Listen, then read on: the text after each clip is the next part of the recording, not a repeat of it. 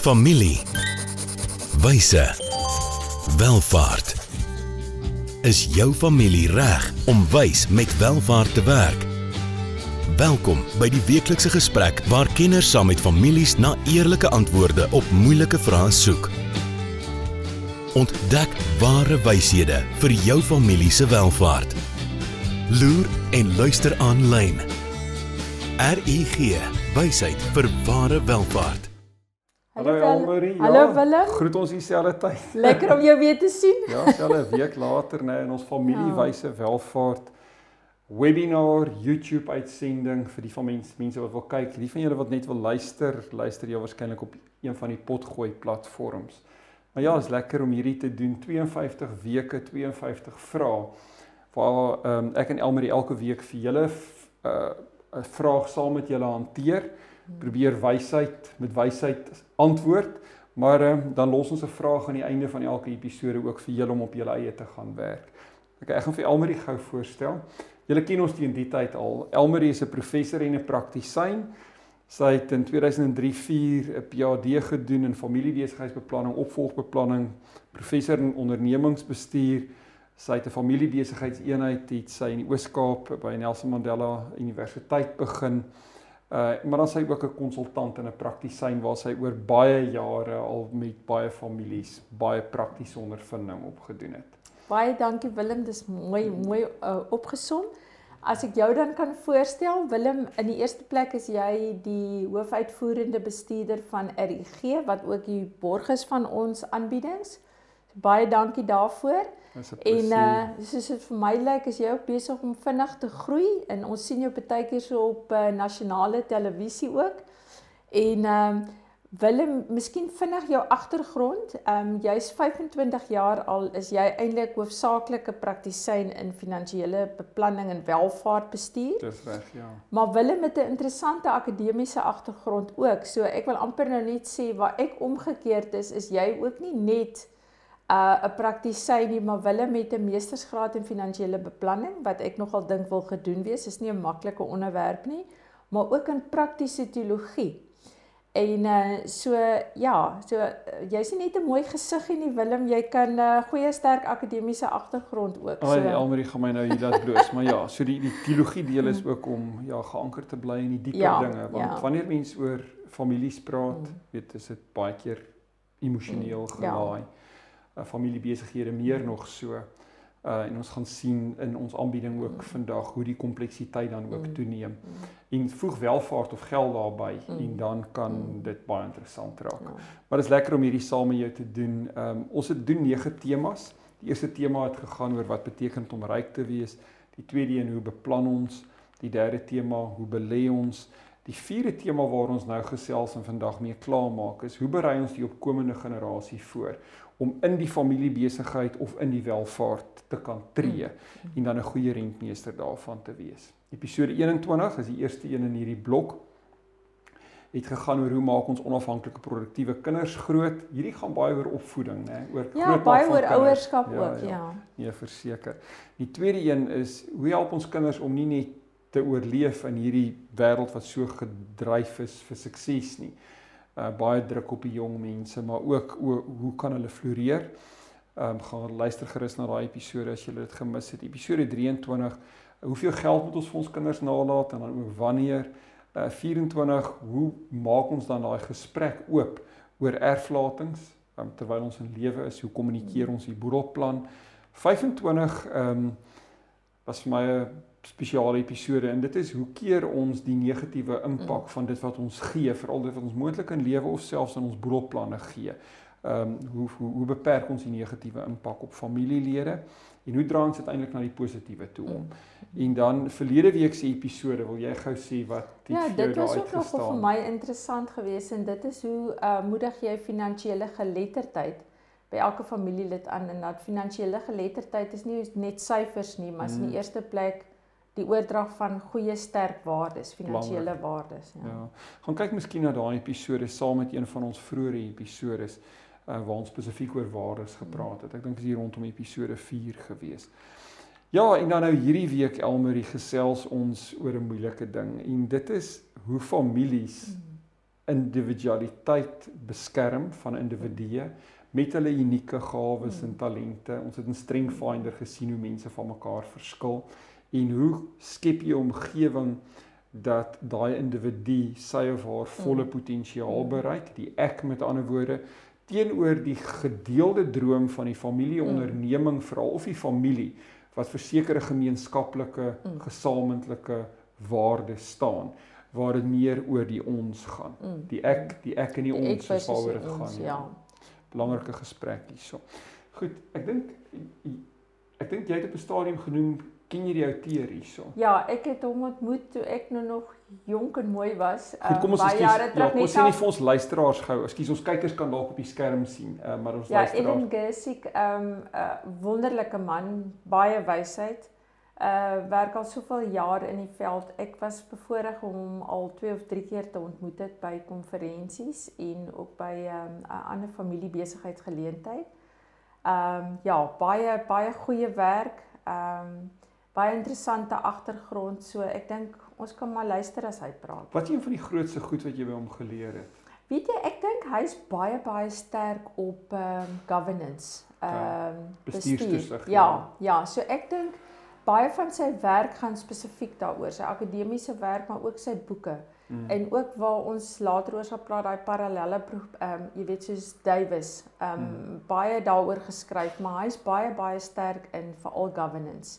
Okay. Uh die tipe van die drie sirkels. Mm. Uh jy weet die governance vir ehm um, die bestuur van die familie, die die die ehm um, bestuur die of die besigheid en dan eienaarskap. So hy hy was een van die eerste saam met ehm um, Ivan Landsberg wat die drie sirkel model uh, ontwikkel het. Okay. En hy was ook later die een wat gesê het maar binne elkeen van hierdie sirkels het jy eintlik op sy eie ook 'n uh, 'n jong familie is anders as 'n familie wat nou moet oorgee na die volgende generasie. Net hmm. so kan jy na die besigheid kyk, so hy het die lewensiklusse ingebring. Intussen is daar nou nog meer komplekse modelle wat uitgekom het, maar ek dink sy en Ivan Landsberg se drie sirkel modelle is seker nog nie bekend, is nog baie in gebruik in die praktyk. Ja, baie sterk grondliggende ja, werk ja, wat hulle um, ja. ja, daar gelê het. Goed. So kyk, ek meen om kinders groot te maak en 'n ouer te wees, is bring al klaar 'n klomp kompleksiteit, maar sit besigheid nog daarbey, dan jy mm. kompleksiteit kwadraat. Ja, ja. En uh, maak 'n familieonderneming nou groter hmm. dat dit deur hierdie siklusse sê van 'n derde na 'n vierde generasie toe gaan en waar dit nou nie net meer oupa is, jy weet, en die ja. besigheid ja. gaan van oupa na pa toe nie, maar dit het nou na die oom en sy broers gegaan, maar dit gaan nou na die neefs en die niggies en na die agterkleinneefs en agterkleinniggies dan kan jy net die lae kompleksiteit vir jouself hier voorstel. Ja, ja so. emosionele kompleksiteit. Ja, en dan ek dink wat hierdie groot ding is, hoe hoe kom 'n individu binne daai baie sterk familiebesigheid met baie streng reëls en waardes en goed, weet hoe kom 'n individu tot sy eie reg? Jy weet as ek dit net terugbring ja, na ons tema ja, toe, ja. ja. Goed, so die eienaarskap ehm um, met gaan in hierdie veral groter familiebesighede dan nou oor die rentmeesterskap van die familiewelvaart. Maar dan ook waar daar baie keer weet meer as een generasie verteenwoordig is. Uh weet jy kan baie keer sit met oupa en ouma in hulle 80s, die middelgenerasie 50, 60, die volgende generasie 20, 30 en hulle het ook al kinders. Mm. Uh dalk 1 of 2 jaar ja, oud, maar ja, ja, jy sit potensieel hier met vier ja, geslagte. Ja. weet binne binne binne die besigheid en dan hierdie generasies tussen die generasies, jy weet, hoe kweek jy gesonde uh verhoudings dat uh die familie se identiteit en hulle eie reg het, maar dat die besigheid nog steeds floreer en suksesvol ja, is. En, ja, en en ek dink dit was Gesiek wat um gesê het um dat jy moet amper die familie sien soos 'n besigheid. Hmm. In 'n besigheid het jy ook 'n visie uh en 'n doel, maar jy het ook individue wat werk in daai besigheid. Ja. Maar so kan jy eintlik die familie ook sien vir alles jy vertakkings het. En ehm uh, jy het nou ook daarop op vir die mense wat nou nie op die skerm kan sien nie, jy's jy noem daar intergenerasie verhoudings is belangrik. Mm -hmm. Maar ehm um, jy sal ook nou vir vir Dennis Jaffe ken. Mhm. Ehm um, hy het ook nou hy was ook al 'n spreker en ek het nou al 'n paar keer saam met hom goed gedoen. En ek het baie al by hom geleer en hy het 'n hy het 'n boek geskryf oor wat ons kan leer van 100 jaar oue families. Ja.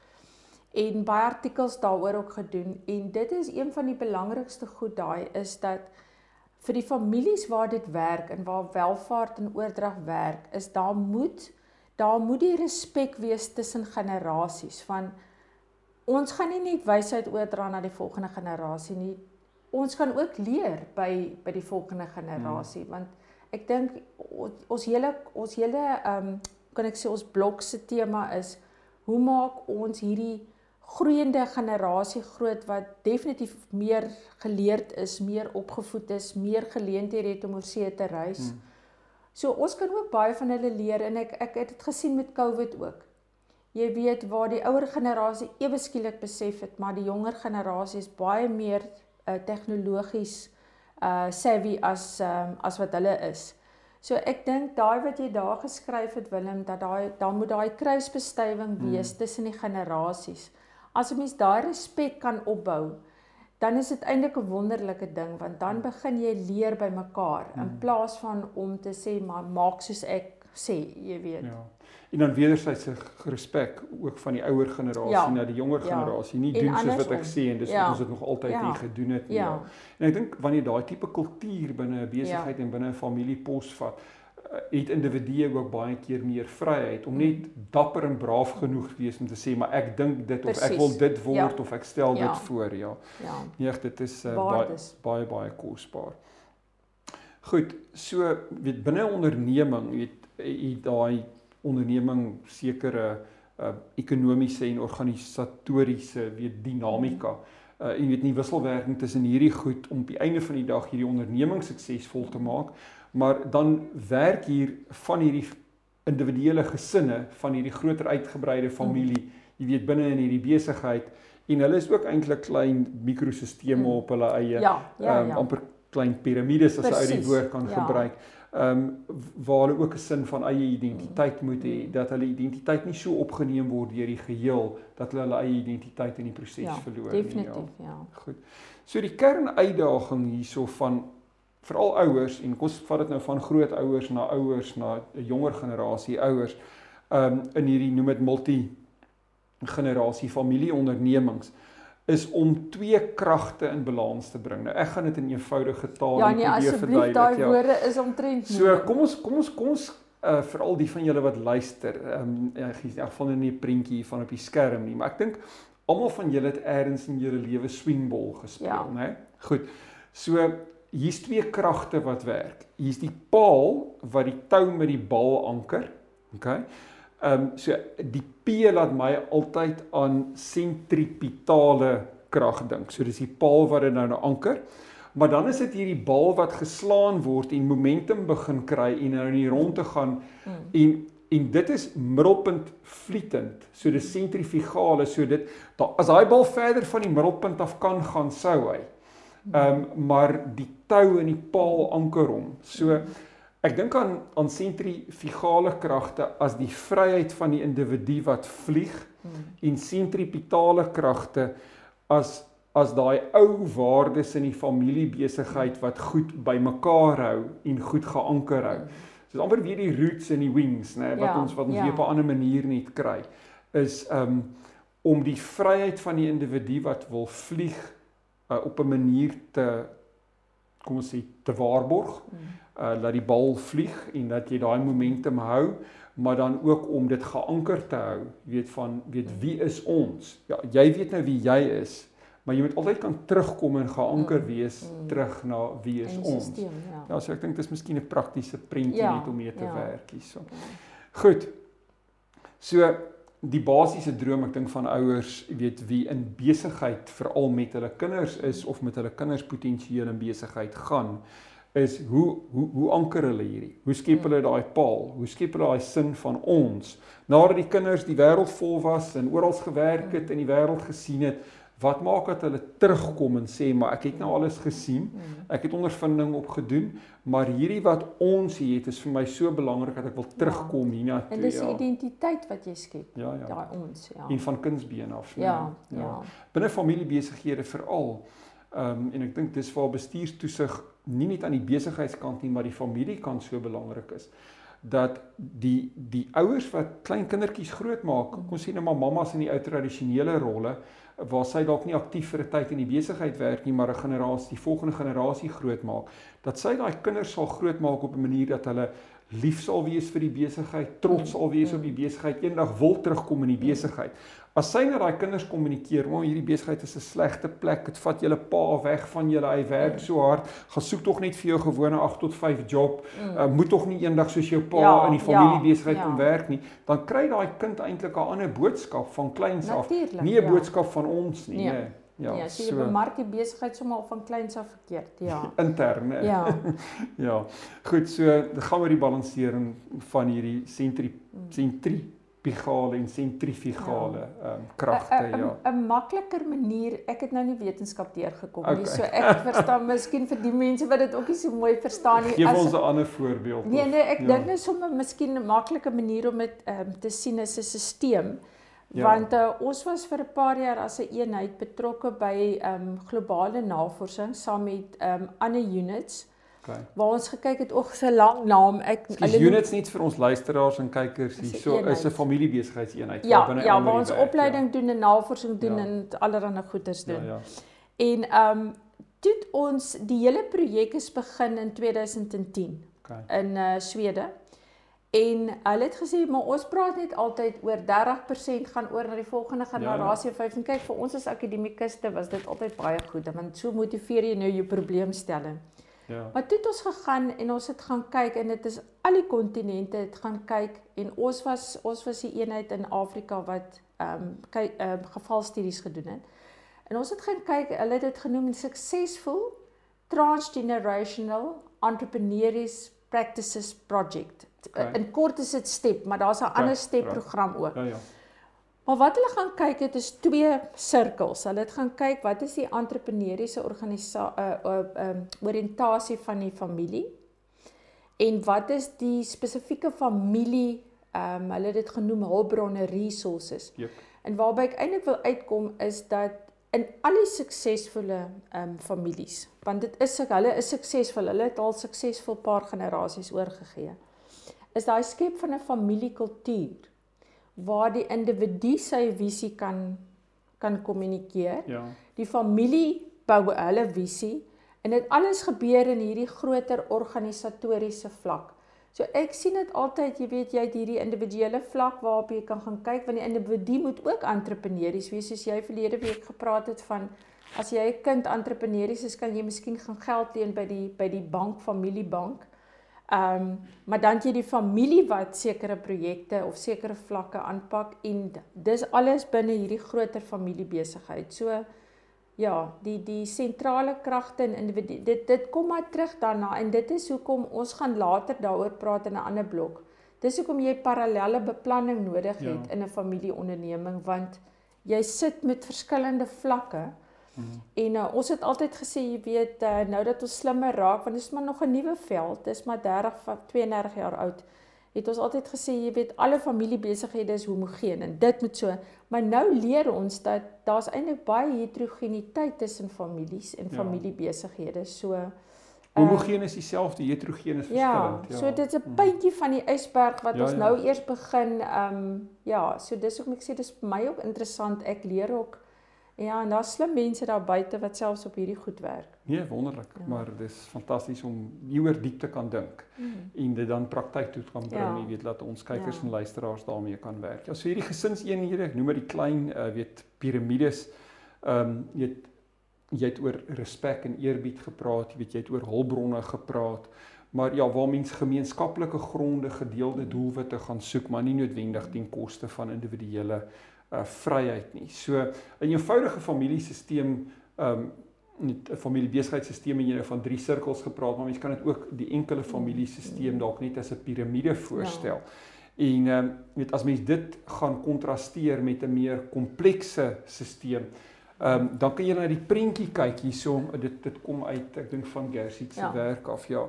Ehm um, nou die van julle wat luister hier wat nie kan sien wat uh, mense wat op YouTube of die webinar is nie, ons sal hierdie prentjie in ons show notes uh vir YouTube oplaai, maar hier kan julle klomp individuele, noem dit gesinseenhede binne 'n groter familie onderneming. Hierdie is eintlik 'n enterprise. Ja. jy weet ja, ja, ja. jy praat van konglomerate partymal selfs ja, in die groter konteks. Ja, as jy ja. so na die familie kyk, dis maar soos 'n gewone onderneming ja, ja. met 'n stelsel en vlakke. Ja. So maar wat jy sien is die individuele familie driehoekies hierso, maar dan um, in hierdie hele klomp van hulle om 'n sentrale sirkel wat nou die familie besigheid is. Maar dan sal jy 'n pyltjies op hierdie skerm sien en van hierdie pyltjies weet wys na mekaar toe en van hierdie uh, driehoeke het glad nie eers raakvlakke met mekaar nie en van hierdie pyltjies um, graviteer sterker terug na die besigheid toe van die driehoeke glad nie terug na die besigheid toe nie maar van hierdie subfamilie eenhede is ook sterker met mekaar verbind as met ander. Ja. En ek dink dis hier waar die kompleksiteit inkom. En ek dink die realiteit in groter familieondernemings is net so. Hmm. Party van hierdie gesinseenhede is nader aan die besigheid omdat daar dalk meer mense in die besigheid werk, hulle meer senior posisies in die besigheid het, meer mag het, meer eienaarskap het, geografies nader aan die besigheid is, elke dag kantoor toe gaan en nie sê op 'n ander kontinent sit en werk nie. En dan is hier ook van hierdie families wat nader aan mekaar is. Nie ja. net omdat een familie dalk meer hou ja. van 'n ander familie nie. Ehm um, hulle kinders is dalk ewe oud, hulle gaan ja. na dieselfde skool, ja. dieselfde kerk, Definitief. wat ook al, ja. En ek dink as mens iets van hierdie dinamika verstaan, dan verstaan jy iets iets diepers van familiebesighede. Ja, en en ehm um, die mense wat jy kan sien nie is ehm um, al hierdie pile kom eintlik terug na ehm um, bestuurstelsels. Ja. vir die familie, maar ook vir die individu en ook vir die tussen die familie en die besigheid. So dis eintlik maar waaroor ehm um, jog ek weet die, die Afrikaanse woord is my net nie so beskrywend soos ja, governance nie. Nee, daar is nie hoor. Ehm um, hulle noem dit bestuurstrukture, maar dit is net ja, nie governance. Ek dink ja. almal verstaan hmm. wat governance is, ja. maar uh, julle sal nou sien daai pile. So ons gaan in die volgende blok gaan ons redelik in detail dink ek kyk prakties. Ja. Wat kan ons doen om om te sorg dat hierdie pile bietjie gladder verloop ja, tussen mekaar of die interaksie ja, tussen die stelsels. Neem ons in hierdie konteks goeie besluite, nie ja. net vir die besigheid nie, maar ja. vir die individuele families ja. ook. Ja, ja dis lekker om met julle te kuier en te gesels. Ons neem gou 'n kort breek. Dankie aan RGG wat hierdie vir ons borg gaan uh, loer gerus op hulle webwerf rg.ac. Ons is nou terug. Hoe gaan dit met jou geld sake? En met jou? Jy sien, in die soeke na wins, vergeet jy soms om jou beleggings met jou waardes te belyn. En dis wanneer dinge begin skeefloop. So, het jou beleggingsportefeulje waarde en ook waardes. RUG Adviesdienste sorg dat jou beleggings by jou pas, sodat jy trots kan wees op elke maatskappy waarin jy belê. Hoe jy geld maak, maak saak. Belyn jou beleggings met jou waardes. Kry jou finansies op koers met 'n persoonlike padkaart na ware welvaart. RUG. Wysheid vir ware welvaart. Ja, ehm um, ek en Elmarie terwyl die handelsflits gespeel het, gou vir mekaar gesê, jy weet ons kykers en luisteraars kan miskien van mekaar sê, maar hel Willem, jy praat hier van konglomerate, mm. cousins, konsortiums mm. van baie groot familiebesighede. En daar is baie min daarvan eintlik in Suid-Afrika. Daar's ja, daar's daar's daar's in die wêreld 'n ja. klompie. Ja. Maar dis ook handig as jy reeds 'n groot familiebesigheid het en jy weet jou familiebesigheid mm. gaan oor 20, 30, 40 jaar miskien in hierdie rigting groei. Dat jy nou al jouself begin voorberei vir die kompleksiteit. Ja, want ek dink die kompleksiteit kom as die derde generasie daar is. So ja. ehm um, die hele doel van step was ook om te kyk hoe kan die besigheid vinniger welvaart skep as wat die familie groei. Ja. En dis 'n baie belangrike beginsel daai. Ja, anders as die besigheid anders is ons in die moeilikheid. Nee, as die besigheid nie vinnig genoeg groei ja. nie, gaan ons ergens neef vir familielede wat ja. al baie graag in die besigheid ja. wil kom werk dat hulle ja. nie in die besigheid gaan kom. Of afhanklik is van 'n inkomste uit die ja, besigheid. Ja, ja verseker. Goed, so ehm um, en onthou mens land nie oornag ewe skielik in so besigheid nie. Dis 'n natuurlike groeiproses mm. wat oor baie dekades mm. en selfs jy ehm um, van 100 jaar en ja, ouer besighede kultuur wat geskep moet word. Jy ja. weet wat wat lank vat. Ja. ja. Maar ek dink waar ons in die kleiner eenhede miskien net sê op 'n enkele piramide fokus, ek dink wat die prentjie vir ons ten minste wys, eh, selfs al is jou prentjie nog nie so groot nie. Um, al is dit net 'n paar piramides wat met mekaar verbind, dan moet ons ander taal begin gebruik en dan begin ons van netwerke van verhoudings praat. En van hierdie verhoudings is is sterker as ander. En ek ons moet mm. eerlik genoeg wees om uh, om dit vir mekaar te sê. Ja. Net so. Ja. En ehm um, jy mense kry baie keer ook met hierdie patriarg wat alles so dieselfde wil hou hmm. matriarg dalk ook ja, maar hierdie ja. hierdie kom ons sê die die die die die founder ja. die stigter van hierdie familiebesigheid wat alles so homogeen of dieselfde wil hou en sulke streng reëls skryf ehm um, weet dat dit dat dit dan baie moeilik raak vir mense om mm -hmm. hulle individualiteit. Want dis ook 'n um, doodskoot vir entrepreneurskap. Ja, en vir innovering, jy ja, weet dat daai besigheid nie ja. verder sal sal sal groei nie, jy weet. So dit gaan oor daai uh weet vars denke. Ja, oor oor daai balans en ook die uitdaging na die hierdie ouer generasie wat dalk rigied is in hulle denke mm. om te sê maar ons moet 'n denkskuifie maak. En as mens weet professionele hulp moet kry om dit te mm. doen. Mm. Ehm um, is dit belangrik dat jy dit doen want jy gaan dit vir die voortbestaan van die besigheid mm. gaan jy daai gaan jy daai ehm um, denkskuif weet moet moet kan maak. Maar dis baie keer hierdie senior persone in die besigheid wat alles in hulle vermoë probeer doen om die besigheid bymekaar te hou, om om die besigheid te anker, daai ons gevoel sterk te skep. En dit is ontsettend belangrik, maar hoe balanseer jy dit dan nou met jy weet die individualiteit, die ek, die innovering. En ehm um, ek dink daar's daar's daar's baie belangrike oop en eerlike gesprekke wat families in hulle self moet hê. En dan om vrede te maak om te sê goed gaan nie hier mee wees soos wat dit altyd was nie. Dit is miskien tyd mm. vir verandering en vir vernuwing. En ehm um, dat mens ook die evolusie en die groei van die besigheid hier toelaat en nie eintlik die amper die ehm um, die doodsertifikaat vir die besigheid teken deur dit mm. noodwendig vir altyd presies mm. dieselfde te wil hou nie. Mm. Mens kan vashou aan goeie ou goed wat gewerk het, goeie waardes, dit wat die besigheid uniek maak, deel van sy geskiedenis. Ehm um, maar ja, die wêreld, die wêreld verander en as die besigheid nie binne die wêreld gaan verander nie, gaan die besigheid uitsterf. Dis in ja. kort waarop dit neerkom. Maar um, as ek 'n aanbieding doen oor opvolging en ek is nou by gehoor of 'n werkswinkel, dan is een van die vrae wat ek altyd vir die gehoor vra, Ons weet en Willem ek en jy soos ons hier sit, weet jy moet opvolgbeplanning doen, nê? Nee? Of dit nou eienaarskap of bestuurs. Maar hoekom dink jy doen 70 na 80% van families dit nie? En ek wil hê die kykers en die luisteraars moet bietjie gaan dink daaroor. Ek hmm. ons kan dit miskien in die volgende blok antwoord. Maar ek vra altyd vir die mense, as ons weet ons moet dit doen, Hoekom steek baie mense hulle kop in die gat en hoop hierdie beker gaan by hulle verby? Want hulle hulle weet hulle moet dit doen. Hmm. En daar's nou 'n klomp redes, maar miskien moet ons dit vir die luisteraars en die kykers ehm um, by hulle los. Gaan dink bietjie daaroor. Hoekom hoekom is dit so? En ons kan dit in die volgende blok hanteer. Maar hoekom is dit so ons weet hierdie goed? Ons weet wat jy nou gesê het. Hmm. Maar hoekom is dit so dat dit dat dit dikwels die teenoorgestelde gebeur. Hoekom? Ja, dis die volstryspolitiek, né? Nee? Ja, maar hoekom? Um, ja, uh, uh, dis mooi dan, want dit is daar's daar's daar's interessante ehm um, faktore wat eintlik dit veroorsaak. Dis nie net een ding nie. Mhm. Ehm um, en ons sal uh, hopelik in die volgende blok daaroor gesels, maar Ja, en gesels met mekaar daaroor, weet wat ja. ek uit 'n welvaartbestuur oogpunt baie keer vir families sê is, julle spandeer honderde duisende ja. rande 'n jaar aan julle besigheid, aan julle welvaartplan, aan julle boedelplan. Ja. Maar hoekom nie ook aan julle familiebesigheidsplan ja. nie? Ehm um, weet so ons ons ons ons dink verkeerd aan weet weet hoe ons mm. spandeer hierso. Mm. En ons dink omdat ons goeie familieverhoudings dalk het, dat dit noodwendig die voortbestaan en die sukses sukses van ons besigheid gaan ja. verseker en dis ook nie noodwendig so nie, maar ek besig om die vraag te probeer antwoord wat verkeerd is. Goed. So ehm um, Elmarie het julle 'n vraagie gevra. Ek ba almal vraag. Ehm um, gaan werk eerlik daarmee. Dis baie ja, belangrik om nie daaroor, ja, om nie volstryspolitiek hier te bedryf nie. Hoekom is hoekom hoekom vermy julle dalk heidaglik? Ehm um, is dit omdat julle nie weet nie wat is die ander faktore? Dink bietjie daaraan. Ja, kan onkunde, bang, al daai goed. Ja, maar gesels gesels ja. met mekaar daaroor. Goed. So ehm um, As ons dan nou met 'n uh, unieke kreatiwiteit, weet onder individue binne in hierdie kom sê familiegroepering sit, jy weet, hoe help ons daai persone om om daai daai unieke weet individualiteit ehm um, te ontwikkel? Want as ons dit nie gaan doen nie, gaan mense weet apaties begin raak teenoor die familiebesigheid. Hulle gaan 'n wrok hê, sê julle hou my amper gevange, jy weet, mm. daar's nie vryheid vir my om te wees wie ek wil, mm. wie ek kan wees nie.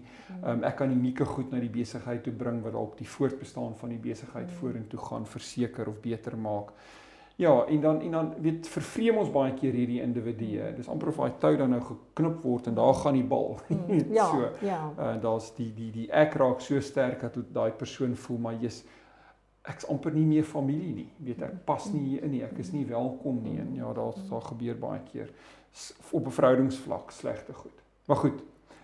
Die goeie nuus is hier is alternatiewe. Ja. Ja, so en ek dink een van daai alternatiewe is weet dat 'n mens weet as ouers en ook as groepe ouers binne hierdie groter familie onderneming weet net oop en eerlik met mekaar sal kommunikeer. Jy weet ons kom ons kom so baie terug na hierdie beginsel van kommunikasie. Weet jy het 'n ja. ou ding oor kommunikasie wat Ja, ons gaan nog ons hoorders moet dit net weer en weer hoor. In die ja. volgende blok gaan ons een episode weet ek in detail oor kommunikasie uh, gesels. Ja. Vir my is dit net wonderlik wie baie mense kom by jou dan sê hulle nee maar my pa sê goeie kommunikeerder en hierdie is 'n goeie kommunikeerder nie en hierdie een kan nie dit maar wie alles waaroor ons praat Willem het so ontwikkel dat ons kan daar's soveel hulpmiddels. Ja wat soos jy nou sê eintlik is die grootste ding nie geld nie maar tyd. Ja.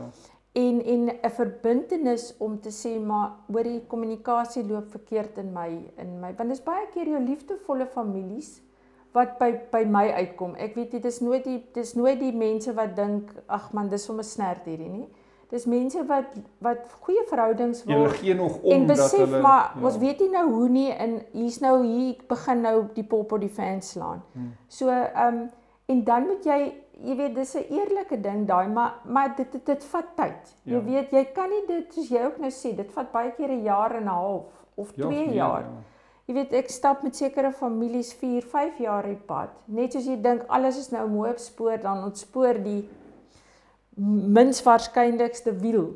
Hmm. Ehm um, maar dis 'n proses, maar as mens bewus is daarvan, maar mens kan kommunikasie ook aanleer. Daar's soveel hulpmiddels. Ja. En uh ons kan nie meer sê ons weet nie, want daar is daar is al hoe meer beskikbaar vir ons. Teen teen teen 'n partykeer sommer verniet. Ja, nee. Ja. Ehm um, kyk nou van die kursusse op ja, ons aanlyn leerplatform ja. wat ons al gebou het, ja. Goed, so ek dink 'n 'n volgende beginsel is ook jy het vroeër in die episode het jy gepraat oor hulpbronne en hoe hulpbronne dan nou versprei word, hoe daar geleenthede gebied word en ons kom weer terug na ons gesprek weer die vorige weet episode van weet wat is fair of billik hierso. Ja. Maar ek dink uh, hier moet mense en dit gaan juis oor die viering van individualiteit ja. is as as die ontwikkeling van 'n sekere individu 7 jaar vat en dit kos meer en die ontwikkeling van 'n ander individu weet is 4 jaar en is goedkoper maar mhm. die een het die 7 jaar ontwikkeling nodig gehad en die ander het die 4 jaar ontwikkeling gedoen hier gaan dit nie oor billik of fair of hier gaan dit oor wat is die regte ding mm. om te doen mm om daai individu op 'n plek van ontwikkeling te bring dat sy of haar mm. die beste weergawe van hulle self kan wees in die werkplek, ja. Maar die individu kan ook nie onbeperk ontwikkel ten koste van die res van die stelsel nie. So waar. dit is dit is waar die ouers baie keer 'n probleem is. Ja, ja. En dit is spesifiek waar ons praat om daai balans te vind is moeilik. Ja, nee. dan moet daar maar uit die nes geskop word dat hulle vlieg nie noodwendig beroepstudente word nie. Goed. So en dan moet mense ook moeite doen, weet om die unieke behoeftes en die kapasiteit mm. van individuele kinders mm. te kan Definitely. verstaan en jog, hier kan die gedragswetenskappe ons mm. ongelooflik mm. baie help. Mm. Doen daai moeite om regtig julle kinders diep te verstaan ja. en te verstaan hoe hulle gawes en talente uh, weet die beste binne die besigheid um, kan inpas.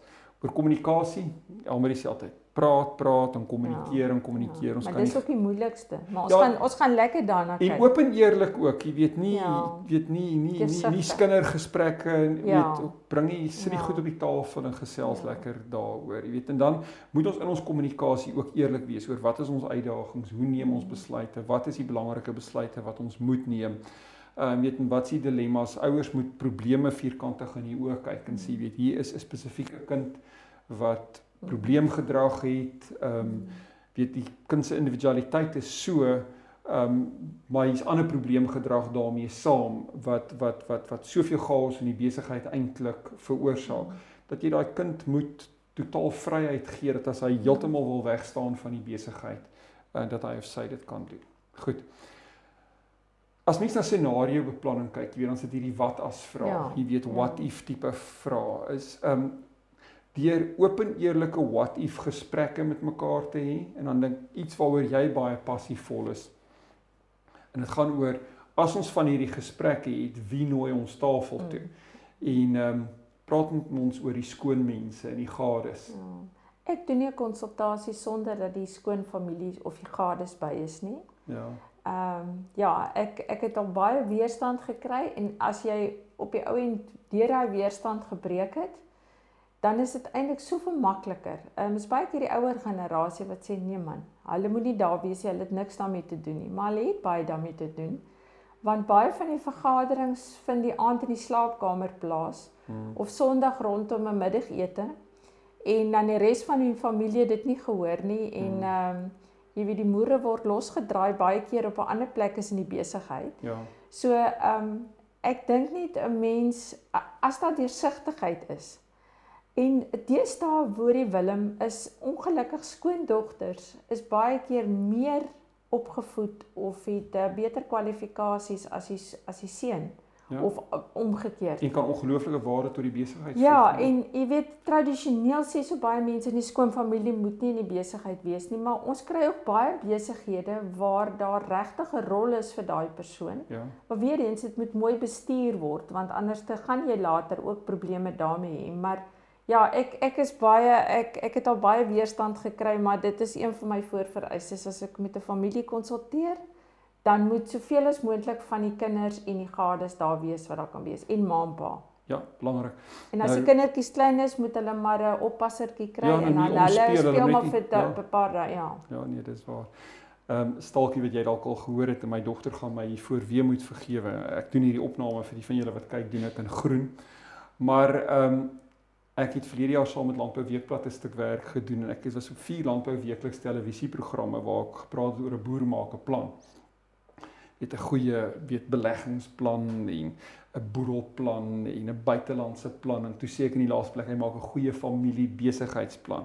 En toe my vrou en my dogter na my klere uitsit so van wat ek moet aantrek en ek kyk na my vier stel klere toe so 'n pink hemp En ek sê sis nou maar wat gaan hier aan? Hoekom moet ek nou pink hemp op die televisie voor die nasie dra, né? Sy sê pappa, jy gaan hierdie hemp aantrek en jy gaan vir die mense sê jy het 'n pink hemp aangetrek want vrouens speel 'n belangrike rol in familiebesigheid. Pragtig. So, ja, so dit is Prachtig. dis waar ja, so nooit die gade. Pragtig. Ja, en ehm um, Marita en die kwalifikasies van die verskillende familielede wat die skoonfamilie soos wat jy ons heeltemal nou teregwys en berisp hierso weet mens mens mens moet al hierdie goed ja. ehm um, in ag neem maar ja ehm um, weet ons ons verloor baie keer as ons die skoonkinders hier ja. uitsluit is weet soveel kosbare maar vir die mense wat nou nie die die uitdrukking gaan goed terug ja dit is vir my eintlik iets wat ek nog nooit so daaraan gedink het nie maar daai laaste gedeelte dat die skoonfamilie is die helfte van die ouers van die volgende generasie. Ja, en hulle kan hulle negatief of positief beïnvloed. Maar ek het nog nooit so ja. daaraan gedink ja. nie. En hulle DNA is daar, né? Ja, so mense dink nie so daaraan nie, maar dis 50%, jy Baie weet. Waar. Ja. Maak hulle deel. Ja. ja. Goed, die met almal het vir julle 'n vraag gevra en ek wil hê julle moet met daai spesifieke vraag gaan werk. So hoekom vermy julle die opvolgbeplanningsgesprek? Hmm.